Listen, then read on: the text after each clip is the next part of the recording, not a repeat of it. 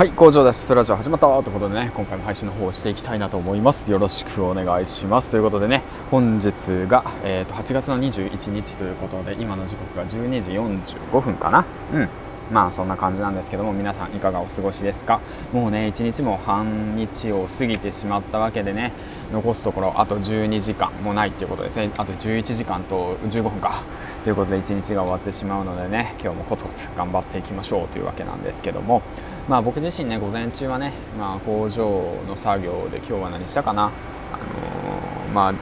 何トンぐらい？5トンかな。6トンぐらいのね工場のマシンをねえーと、せっせせっせと分解してたわけなんですけども。もう、うん、それでね今ちょっとね、えーとまあ、昼ご飯を食べて、まあ、工場のねど真ん中でね陣取って昼寝の方をしてましたというわけなんですけども、まあ、昼寝の方もねどんな昼寝してんねんって感じなんですけども、まあ、僕自身15分パワーナップとしてね、まあ、朝が早いんで昼寝の方をして頭の方をねしっかりと,、えーとえー、ていうの整理して、うん、でそれをねしっかりとまとめてで午後からのね仕事に備えているわけなんですけども、うん、で昼寝のセットとして欠かせないのが100均のエア枕とあとこの100均のね、えーと、アイマスク。そしてね僕の愛用している段ボールっていうわけなんですけども段ボールいいですよね。あったかい、うん、床のねその熱地熱っていうものをねあのシャットダウンしてくれるんでだからあったかいですね。あったかいっていうかまあ今暑いからねどうなんだろう。まあ冬場はね重宝されするんじゃないかなと思います。まあにしてもねやっぱ段ボールだけだとね背中痛いってことなんでねちょっと家からねあのキャプテンスタックのエアークッションあるじゃないですか。確か1998円ぐらいの。あれをね引こうかなとも思っております。はいということでね、えーと、前置きがなくなっちゃったな。で今回なんですけど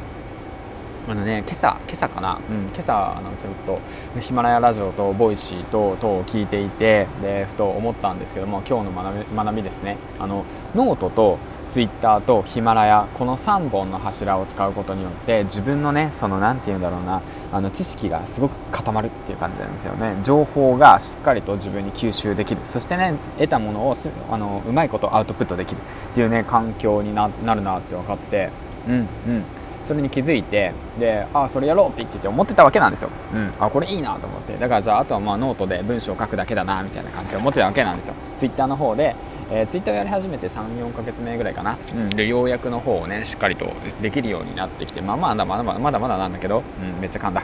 まだまだなんだけどね。そちらの方をやって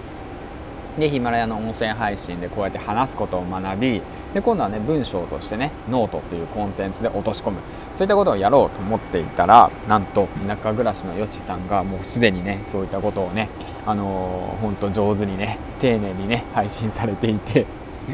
ですごいなと思って。やっぱりなすごいなと思っていてねもうすかさずねもう要約してねあのツイッターの方に上げて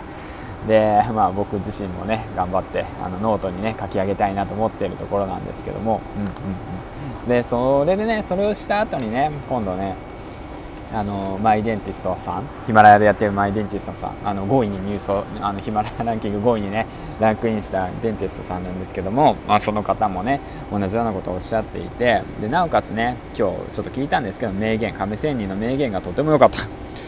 すごい、うん、あれはもうすごいね。だからパート2が気になるなと思っていて、まあ、それプラスアルファねあの Voicy であの周平さんのラジオを聞いて、ま、ヒマラヤでもね聞けるんですけどもでその毎日のねそのなていうのマンネリ化を解消するにはその自分のできないことをチャレンジしていくということが大切ですということを学びそれプラスアルファヒマラヤを開いたらあの新しいあのリスナーさんからフォローしてもらって、コメントしてもらっていいねしてもらってでなおかつあの話戻るんですけど、まあ、ヨシさんからねツイッターでフォローしてもらいもう本当にねもう今日ねもう本当嬉しいことばっか。嬉しいことばっかだよ。ヒマラヤやってねいいことしかないよ。本当に。自分のね気づきやね学びをねこうやって音声で配信してで思いを届けるっていうことによってその思いをね伝わった人が反応してくれる。でよりよく行動してくれる。もう本当にハッピーじゃないですか。って本当に思うんですよね、うん、で僕自身もね Twitter やノートを使いたいなと思っていてでその気づきをねみんなにシェアできるっていう。僕はこういうこういう風にヒマラヤをやったことによってこういう変化がありましたよと。いうことをシェアできる。しかもすぐにね、うん、だからそれがね素晴らしいなと思ってもう本当もうこれはもう活用する手ないでしょみんな。って思うんだけどどうなのかな。うん。ヒマラはねもうやり始めたことないとかねこれからやりたいなっていう方いたらねぜひぜひやってほしい。あとねえ、っとなんだろう工場で今1人喋ってるから 不審者だと思われてるけどまあまあそんなことも気にせずねもう慣れだから、うん、慣れだからね。だからぜひやってほしいと思うし自分をねあの変えていきたいだとかより良くしていきたいなと思ったら必ずねあのあなたのためになると思ってます。はい、うん、だからねぜひトライしてみましょうということでね。まあ今日の午前中の学びをねちゃっかりとまとめたわけなんですけども。はい。だからまあ僕自身ね300エピソード目指して頑張っているんで、うん、でもこうやってねなんかねできそうにもないことをねえーと、やってチャレンジするってことがすごく大切なのかなと思っていてでそれプラスアルファねあのー、て言うんだろうな池早さんがね今日の池早さんのいいところ